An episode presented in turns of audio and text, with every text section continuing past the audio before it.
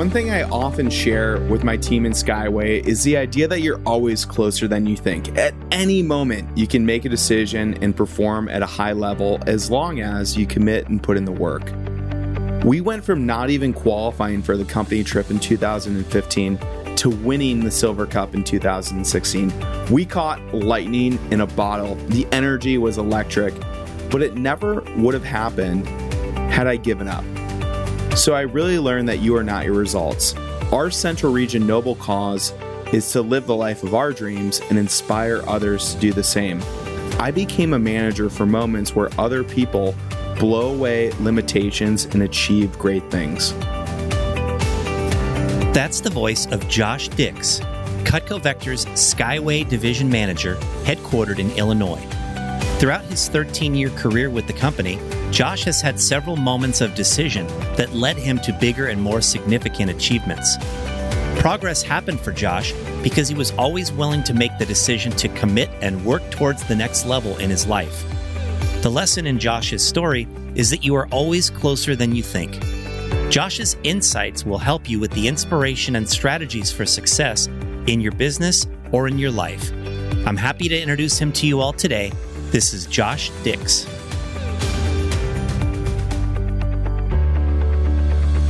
Welcome to Changing Lives, Selling Knives. I'm your host, Dan Cassetta.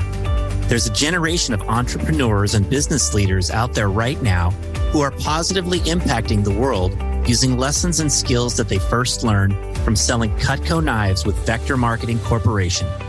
This podcast was created to share inspiring stories from Cutco's most prominent alumni and current leaders. On this show, you'll meet successful entrepreneurs, best-selling authors, superstar business executives, and transformational leaders from many walks of life. All our guests will have two things in common. One, they're all changing lives today through their work and their influence. And two, they all started out selling Cutco knives when they were younger. The lessons of the Cutco Vector experience are numerous, are compelling, and are real-world concepts for business and life. Through hearing real-life stories and hands-on experiences, you'll gain insights that can help you in whatever it is that you do in life. Thanks for pressing play. Let's get on with today's episode. Hello, everyone, and welcome to the podcast. I'm with Josh Dix today, who is the Skyway Division Manager in Cutco Vector. Josh has been with the company since 2008. He started in Wisconsin with Chris Nakou, and Josh was going to school at University of Wisconsin at Whitewater. He ran a branch every summer, basically during college, 4 branch offices during his college years, and graduated in 2014 with a degree in marketing. Josh's 4th branch that year was actually number 3 in the nation, and he became a district manager the following year in 2015. 2016 was his first full year, and he won the Silver Cup as the number 1 first full year manager in the company.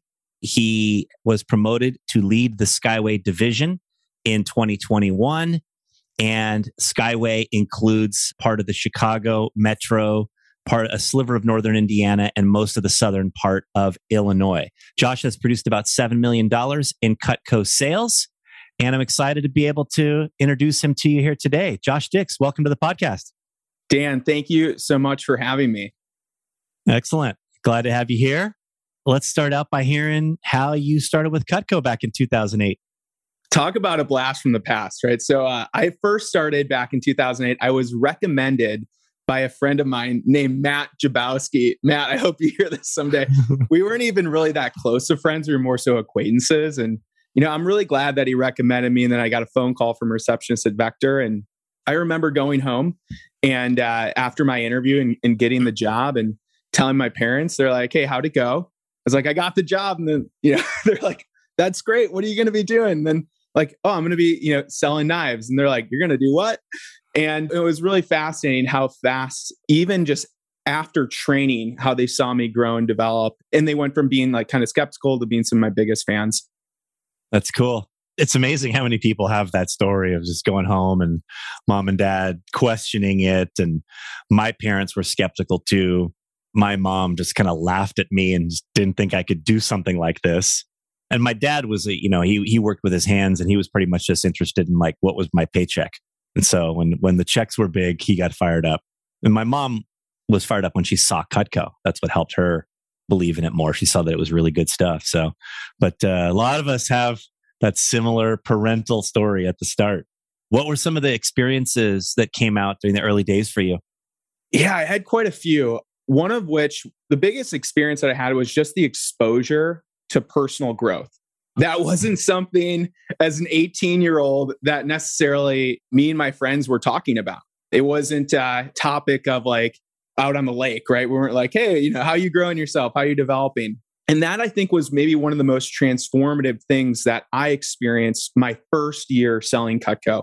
Being 18 years old, trying to figure out like, where is my space in this, in this blue orb that we call Earth, right? And what do I want to get out of life? And being introduced to just the whole concept of, it's not necessarily where you come from, what you do, but whom you become, that really resonated with me.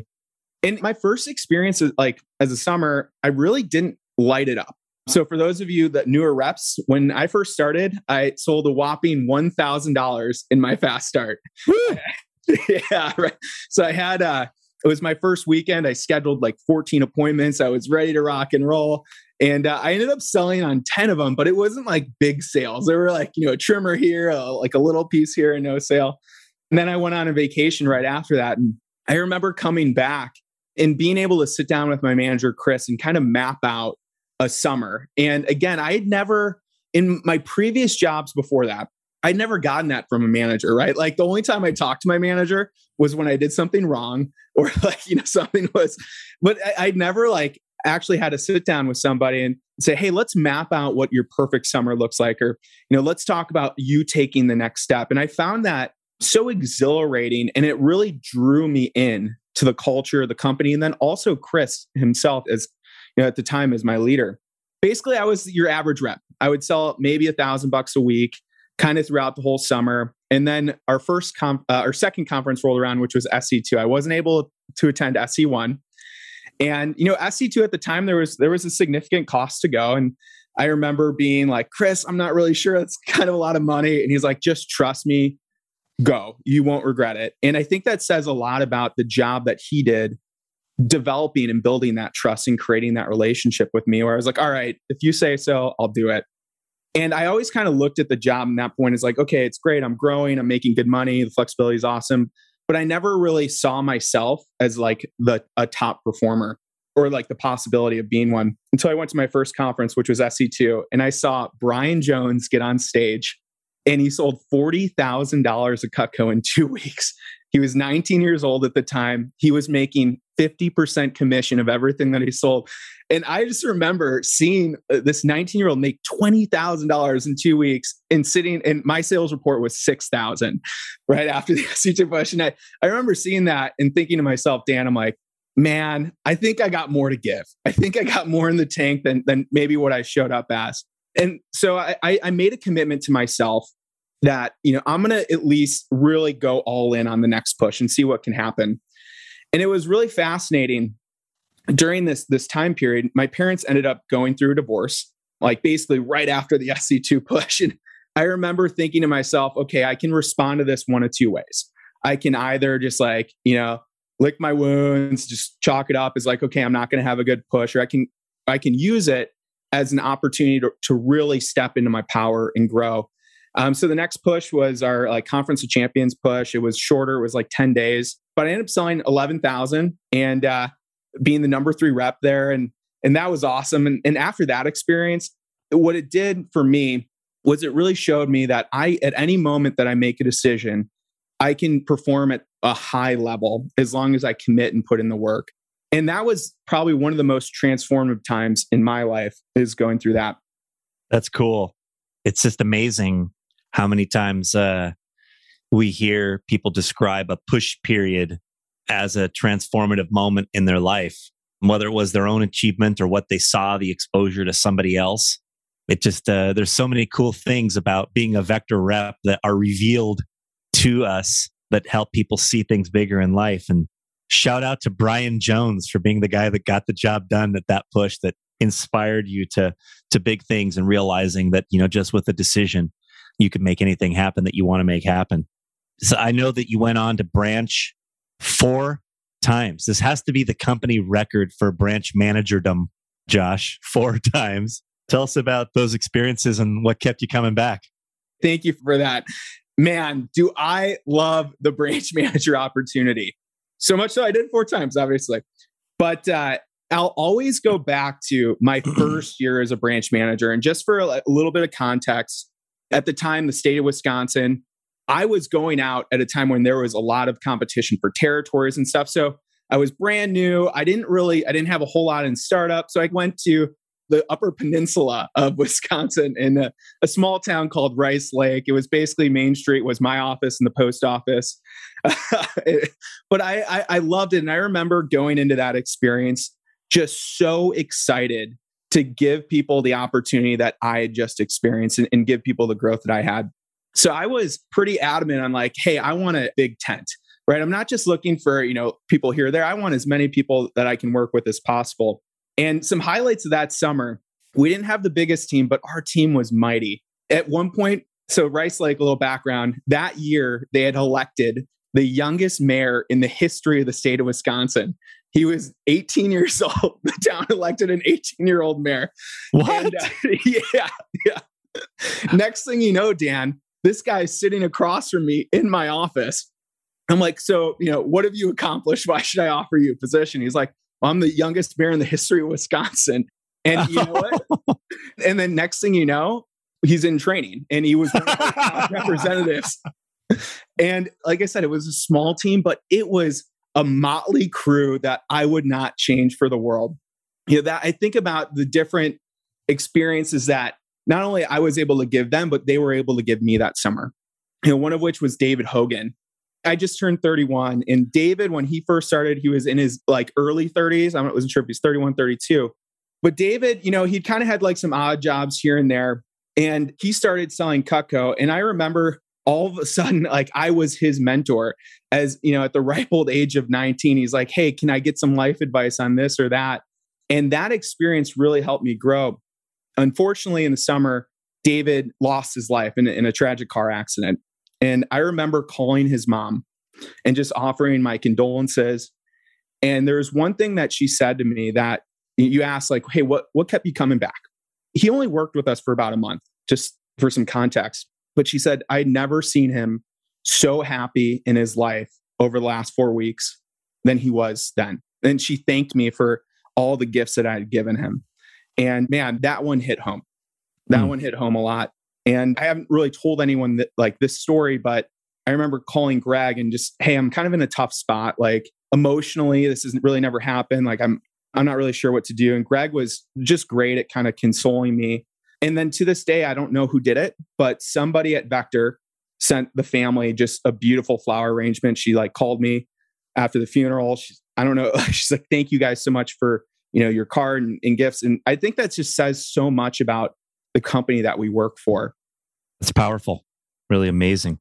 So this inspired you to continue branching each summer. And then I know ultimately the 4th time was shortly after you had graduated college and you were number 3 in the nation, right? Yeah. So to like turn things, what kept me coming back and why did I decide to make that leap? I think, you know, the number one thing was the people that I was working with, the level of contribution I was able to give. And then also the relationships that I was getting in return, the value I was getting in return. I was learning so much from my mentors. I think it's kind of an interesting time to talk about like, hey, why would you work at a company for 13 years? Or why do you keep coming back, especially in the market that we're in right now? 4 million people just left their jobs. And probably every company is asking that question right now. And when I think about if there's one thread that you can weave between everything, you know, it was, I felt appreciated. I was recognized. I feel like my mentors and managers went out of their way to build a relationship with me and let me know that I mattered and that I was contributing to something bigger than myself. Amazing. There's so many great lessons just couched in what you just said right there for leaders, whether in Vector or out of Vector, about how you are making the people in your organization feel recognition, appreciation, that they matter to you, that they matter to the team, and you know that they're contributing to something that's bigger than just them. These are all great insights that the people can definitely take home and learn from. What made the difference between your first few branches and then the extremely great result of your fourth one? It's a great question, Dan. One of which was I really took partnering with my DVM to another level. So every winter break, I would go and really mentor underneath Greg. I would pilot for him during those times. In fact, there was a stint where I was a pilot in between my third and fourth branch. And what that experience as a pilot manager taught me was really how to scale the business. I was just thinking about it in terms of like very minor results. And I was comparing myself to like other branches kind of in my category, or you know, maybe their first or second year branch. But then after working with Greg and really partnering with my division manager, then I kind of saw, hey, this is what the business should look like. This is what it can do if you put in the work and invest in the people in it. And is this what led you to want to be a DM after that that fourth branch? Yeah. And so you went back to work with Greg for a little while after the branch, and then you reopened in 2015 as a district manager. Is that correct? Correct. And so I understand now that you really struggled when you opened as a district manager, that your first 8 months of 2015 were not a success. But then something happened. And in 2016, not only did you turn that around, but you won the Silver Cup as the top first full year manager in the whole company. Explain how that process happens right there. Yes. Well, I think number one, going into 2015, it was, you know, a textbook lesson in hubris. I was like, 2014, man, I got this. Or number three. In fact, I already had the Silver Cup lined up in 2015 in my mind. Once I opened, like, man, we're going to win a Silver Cup. And then next thing you know, I didn't even hit the trip. And I remember feeling just so like beat down, like, man, am I even good at this thing anymore? And a couple signature events happened in my life in 2015 that really opened my eyes and kind of righted the ship. Number one is I met my now wife, then girlfriend. And I was like, all right, nobody wants to like, she's amazing. And I was like, if I know, like, if I want to spend the rest of my life with her, I know I'm going to need a, you know, no one wants to like date a loser, right? So I was like, man, I got to make sure that I'm performing at a high level and really growing myself. And not that I was loser, but my results at the time, I knew I had more effort to give. I knew I could pour in more. So like, yeah, I guess I understand that you're not your results. But then I met a gentleman named Dalton Summer. And Dalton was really one of the first people that he was a pillar that I could build around. And I met him with him in October. I partnered with him. Then the very next month in November, there was two other gentlemen that changed my life, and that was Carlos Shoemaker and Steven Zhang. Again, we were struggling in September, we were struggling in October, we were struggling in November. And then these two guys walk in my door. They were actually on-campus. Both of them went to on-campus apps. They were from a little town called Coal City, which has one stoplight. It's an hour away from my office, right? Very just like blue collar. And they went to like a local community college, and we had a table. I met with them. I was like, why don't you guys come into the office an hour away? Like, sure. That training class ended up producing $1.2 million in sales. Oh. Yeah. So for those of you that like maybe are newer managers, one thing I tell everyone that I'm privileged enough to work with in Skyway is you're always closer than you think. You're always closer than you think. You're always 3 feet from gold. And as long as you just keep working, you will get quote unquote lucky. Hmm. And those guys, I love them. I look back at my career, and there's really five individuals that shaped it. And I'm going to talk about them later, but Lucky Odiasi, Chaz Brown, Carlos, Dalton, and Steven. But I look at that moment, and had I known 5 years ago that this was going to be the training class that changed everything, I'm really glad I gave it my all. I didn't just mail it in a November training class. I gave it everything I had. This concept that you're always closer than you think is such a great insight. I can remember way back when I was a relatively new rep, Don Frieda, the original founder of Vector Marketing, he would tell this story. And it was actually a true story about a gold miner. And I've actually looked this up. It was in Colorado And the miner, you know, had bought a stake to claim and mined for the gold and continued to mine for a long period of time, and then finally gave up and sold the claim to somebody else. Basically took it from there. What the original gold miner didn't realize was that they were actually within a few feet of what turned out to be at the time the richest gold strike in the history of Colorado. And they were that close, but they just didn't know. We've seen memes like this on Facebook now where you see one guy like turning back, you know, with his head down and his pickaxe on his shoulder, right? And the gold's right behind the dirt, right? And the other guy's still digging. But this is like a great idea for people to keep in mind, and wherever you're at, to realize that oftentimes success is just around one more corner. It's just one more well-executed effort. And that's why it's important to bring our best to every interaction, right? Had you mailed in that training class, had you said, oh, I don't feel like doing this today, I'm going to delegate it, or I'm not going to do it, I'm going to cancel or something, that would have changed your life. It would have literally changed your entire life. Dan, I think if you could see me right now, I have massive goosebumps because I think about that. Had I just made that one decision, how different my life would look right now. I don't even know if I would be married to my wife. I certainly don't think I'd be promoted. So yeah, I'm very grateful I did in that time. Yeah, incredible. You mentioned some of these people that you've had a chance to influence in your organization, and we certainly can talk about them a little bit more as we go along here. But how about from the other side of the coin, who have been the most influential people in your development? I have to start with my original district manager, Chris Nakou. He's not only been a mentor to me, he's been a friend. He was in my wedding party.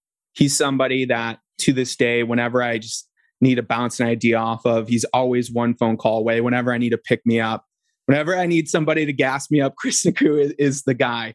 He taught me so much. He taught me not only just the basics of the business, but to execute them at a high level. He taught me how to have fun, right? And keep things fun, but also professional, but really to have an energy that draws people in. And then the biggest thing that Chris did for me is he was a connector.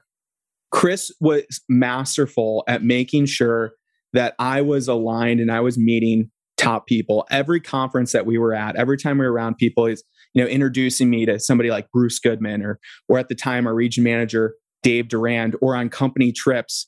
It just turns out that Chris was best friends with all the DVMs, and you know, Dane at the time was his best friend. So they all kind of hung out together. And I don't know if I was invited to half this stuff, but I just called Chris like, "Hey, can I just come hang out? Can I stick around?"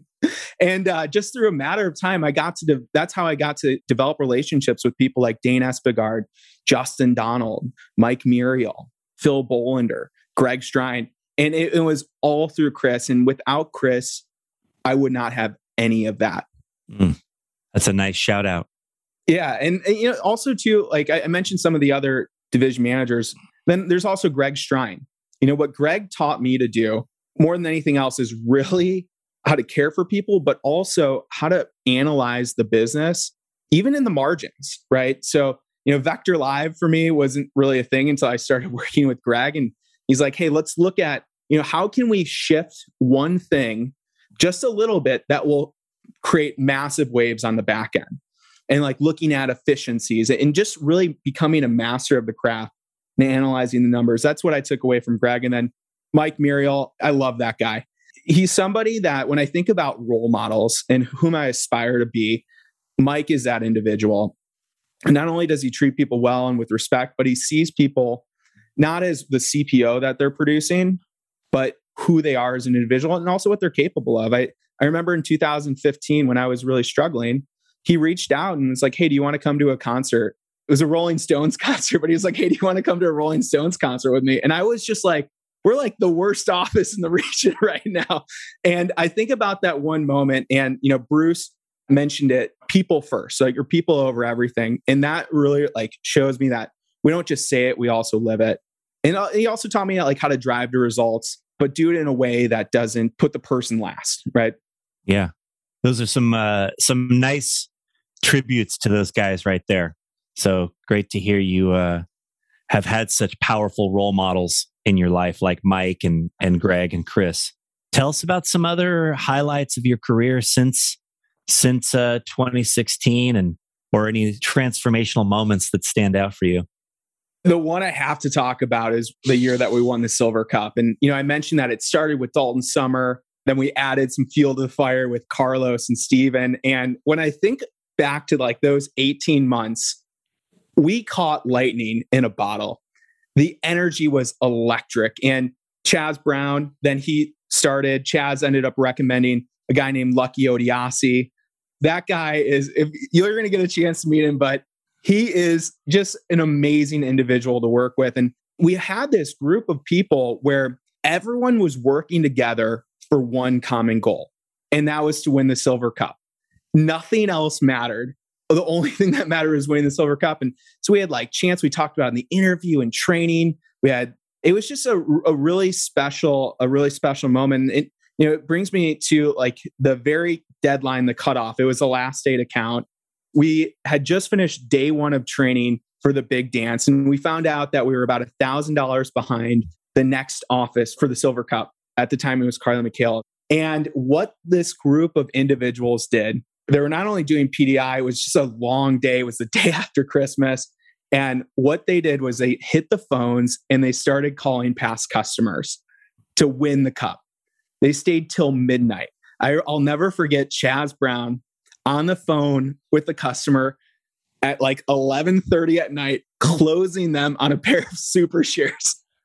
he was like, Mrs. Jones, by getting this, you will make every college kid's dream come true. like, you gotta get it. Like, it's 119 today. You gotta get it. He sold it. Like, he got it. I just never been so proud of a group of people in my life. And to this day, I look back on that, and that's why I do what I do, right? Just the relationships that were built, the people that came together, the atmosphere that was created, it really was special. And some other favorite like memories or moments that I've had as a district manager. One is, again, not just seeing people as where they are, but where they can be, and seeing the best in people. And I think of somebody like Lucky Odiasi. When Lucky first started, anyone will tell you, Lucky's a goofy guy. He's the happiest guy you'll ever meet. But when he first came in, he didn't have a car. Like, he knew Chaz, he was a basketball player, but he worked harder than everyone else. And I remember meeting with him for our SE2 push, and he's like, I want to win a rock. I want to sell 12,500. And immediately I went to, it's like, well, that's going to be hard, Lucky. Like, you don't have a car. We didn't have a virtual demo at the time. It's like, that's going to be really challenging. He's like, I know I can do it. It's like, all right, I'm going to support you. He walked to every single demo. There was one time he Snapchatted me on the highway with his blue back, walking to a demo. And wow. I remember being like, first, get off the highway. second, I'm really proud of you, your effort, right? And he did it. He sold 12,500. And when I think about why I became a district manager, it's for moments like that, where I get to experience other people just blowing away self-limiting beliefs and achieving great things. And, you know, I get to help it and move it along, but also just to be a witness to it, I find really inspiring. Yeah, that's awesome. Great to hear. It's always cool, the stories that we have as leaders of the people that come into our organization and what they do. And it's in the end, Josh, as I'm sure you've already probably begun to realize, it's those stories that wind up being so much more meaningful than the trophies we win. And even the Silver Cup, like if Carly Michaelis's office had caught lightning in a bottle that week and beat you, you would still have had all those same stories of striving and fighting down to the finish line. And even if you had lost. And so it's all about the people and the effort and the process. Those are all so much more important a lot of times than just the end result that comes out. So it's great to hear. You talked about Chris Nakou being somebody who balances professionalism and fun. And Josh, you are also exactly that person. I think that everybody that I've asked about you says something along those lines. How do you do that in your business and in your life? How do you balance being a professional, but also having a great time and not taking yourself too seriously? I think the biggest thing is just thinking about, there's times that people ask a lot of us as leaders, but there's also times that we ask a lot of them. And to try and find that mix of not just being friendly or there to like entertain or have fun with people, but also to lead them. And I've found that if I can do my best to marry the two, not always, I tend to get the best result. And I really modeled that from Chris. So just doing fun things like spending some time getting to know people. I remember the first time he brought me over to his house and we played lawn golf. You basically just throw these, this is the dumbest game ever, but it's, you just throw these like two golf balls with a string attached to them and trying to hook it on a ladder. And, but I remember thinking like, wow, this is so cool. And so a lot of it is trying to take what I experienced and give it to other people, whether it's one-on-one time, taking somebody to a Bears game, or even something as silly as before every SC2, we always have a giant Nerf gun fight because we're like, it's the main event. So everyone comes in with Nerf guns. We kind of transform the office into, if you remember that one show on Nickelodeon, like Gladiators, or they have like the kind of do something similar to that. And, but I think about what draws people in and attracts them. It's not just the paycheck.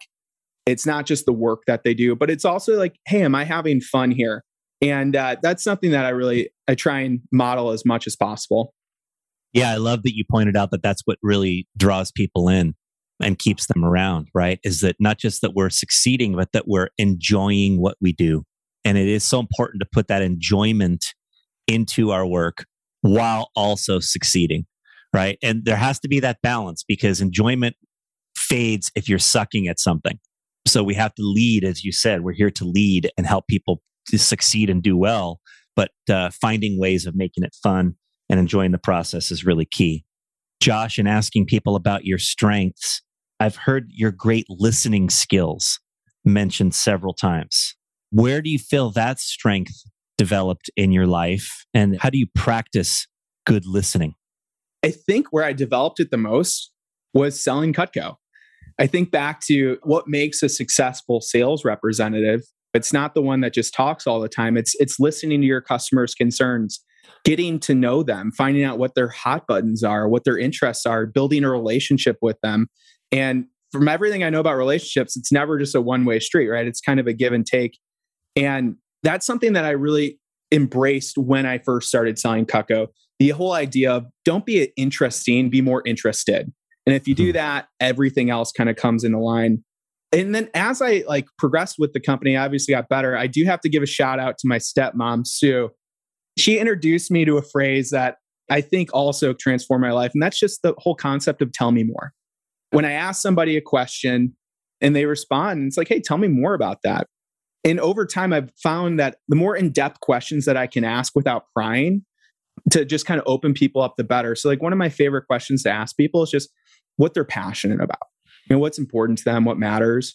And then I always kind of dig a little bit deeper. And I found that as you peel back the layers, you find something that can connect you to that other individual. You know, Mike always says this, but you know, the more that time that he spends with somebody, the more that he likes them. And I found that it's been so true.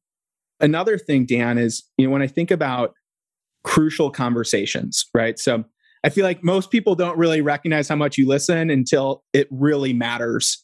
And we're in that crucial conversation moment. And one thing that I've found challenging, but I always try and do is just not think about what I'm going to say while the other person's speaking, but really sit, listen. I like to take notes on stuff and then I'll repeat those back to them. So you're telling me this, this, and this, is that right? And then after that, I'm really clear with them what my agenda is too.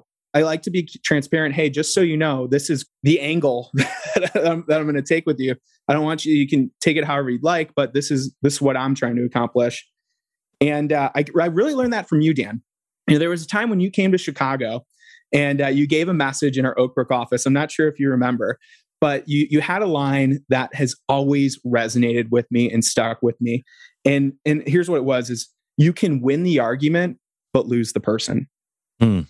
And I always have that in my head anytime I'm going into a crucial conversation. Mm, yeah, that's powerful. Thank you for remembering. That was something that I shared with you back in the day. Just when I think about this whole idea of listening, the quote that has always resonated for me comes from Stephen Covey way back in the 7 Habits of Highly Effective People, where he says, you listen with the intent to understand, not with the intent to respond. And I think that oftentimes people are listening with the intent to respond, right? We're constructing our answer, our rebuttal, our way of expounding, or whatever it is we're going to do while the person is talking, versus listening with the intent to truly understand the person and make them feel heard. And I love that "tell me more" phrase that you got from your stepmom. Like, that's a great one that people can definitely use right away in their interactions that can lead to greater understanding, greater connection with the people who they're communicating with. And this whole aspect of listening is definitely one of the key, most important concepts of leadership. Good stuff, Josh. Thank you, Dan. Yeah. What does the future hold for the Skyway division? Well, the future is bright. And I've never been so excited about a group of individuals. So, and, you know, I mentioned before, like, some of the experiences that I had as a district manager and working with a team where there wasn't ego. It's just everyone was pulling kind of from the same end of the rope. And I see that with our district managers currently, and then also our young, up and coming new district manager promotions. There's really no ego. Everyone wants the best for their people, but also for the division. So when I think about what do I want to create in Skyway, the first thing is I want an atmosphere and a culture where people feel like they can be authentically themselves. There's a safe place for dialogue, but also a place that's going to inspire them to become the best versions of them, whatever that may look like. And full disclosure, I have also stolen the Central Region's noble cause, which is to live the life of our dreams and inspire others to do the same.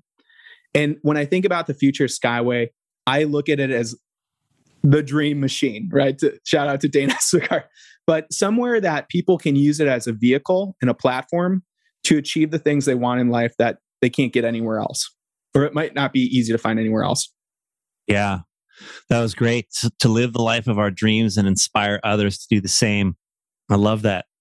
That really captures the essence of what we do here at Vector, and really dovetails with the podcast theme of changing lives, right? Like, we're giving people a chance to see a vision of what life could be like through role models, through promotion, through introductions to others, right? That association with successful people. And we're inspiring them to establish the same kind of habits and actions in their life that can help them to have all of what they want. So it's cool. It's great to see that you've been doing that now for 13 years here at Vector. It's been a great ride, and I'm sure it's going to be even greater in the future. What are you most excited about personally, Josh? Well, I'm newly married. So I'm most excited that I'm still married. Congratulations. Yeah, thank you. No, things are going great. I mean, personally, I'm just really excited to enter this new chapter with my amazing wife, Courtney. Our families are growing. We're all getting to know each other really well. And so I'm excited to enter this new journey together. Yeah, I can remember meeting Courtney back in the very early days of your guys' relationship out there when I came out to Chicago for an event. And I definitely was very impressed with her and just, who she was. And so it's great to see that relationship has blossomed over the years and turned into something great for you. So congrats on that. That's awesome. Thank you, Dan. And hey, thanks a lot for being part of the podcast today, Josh. This was great. Thank you for having me. That was Josh Dix, everybody. So much great stuff in there, and really valuable lessons. Starting with Josh's point that when he came into Vector, it was his first exposure to the concept of personal growth. And previous to that, it wasn't something that was talked about in his circles. And that is definitely one of the most powerful reasons for being in a place like Vector, is the influence of those who we are around. Subconsciously, we gradually adopt many of the same habits and belief systems of the people that we spend the most time around. And that's why it's so important to associate with positive, successful, ambitious, motivated people. I have a great episode with John Levy about the art of influence and the power of our network. And I really want to encourage you to check it out. It's one of the original early episodes, number 36. If you want to consume just pieces of it, there's a Flashback Friday episode number 231 on this subject of influence and our network. Check that out. Josh was lucky to be influenced by great people like Chris Nakou, Greg Strine, Mike Muriel, and others in his early career. And they have helped him to develop into the kind of leader that can develop many other great leaders. There were a couple concepts Josh shared about you are not your results, and you're always closer than you think to what it is that you want. Those two concepts really tie together, particularly during times of struggle, because often if we're the kinds of people who are working on ourselves, we're destined for success. We're moving towards success. We're going to attract the things we want into our life. And a lot of times it just takes a small refinement in effort, a small change in a habit to be able to get that success. And to keep in mind that if results are not where you want them to be, that doesn't have to define you. And that oftentimes it is just one small thing that can make the difference. Josh is great at listening, the idea of being interested, not interesting. Tell me more about that. Being willing to have crucial conversations with people and spend one-on-one time with people to make them feel heard and connected with you. Such great things that create a followership for you as a leader. You can tell also that Josh really loves his people. And that whole concept of leading with love is something that we've also heard quite a few times on the podcast. I think back to Kate Vassie, episode 53, who shared this concept of leading with love. And I just want to say that we took Kate's original episode and condensed it into a Flashback Friday on this topic of leading with love. And I think it's awesome. I just feel like it's one of the better Flashback Fridays. If you want to check it out, it's episode number 276. And so check that out. It's a very recent one. Love the theme Josh has, Central Region theme, to live the life of our dreams and inspire others to do the same. Take that one as the final word here for today. Thanks for listening to this episode with Josh Dix. Hope you enjoyed it. Thanks for listening. If you got value from today's episode, please share it with others and consider rating or reviewing us on your podcast player. Subscribing to the podcast is free and ensures that future episodes are automatically downloaded directly to your device. For access to guest bios, show notes, and other resources, visit changinglivespodcast.com. You can sign up there to receive valuable resources for free from people featured on the podcast. And to support our podcast sponsors, visit changinglivespodcast.com/deals. This is Dan Cassetta signing off. We'll be back in a few days for our next story about changing lives.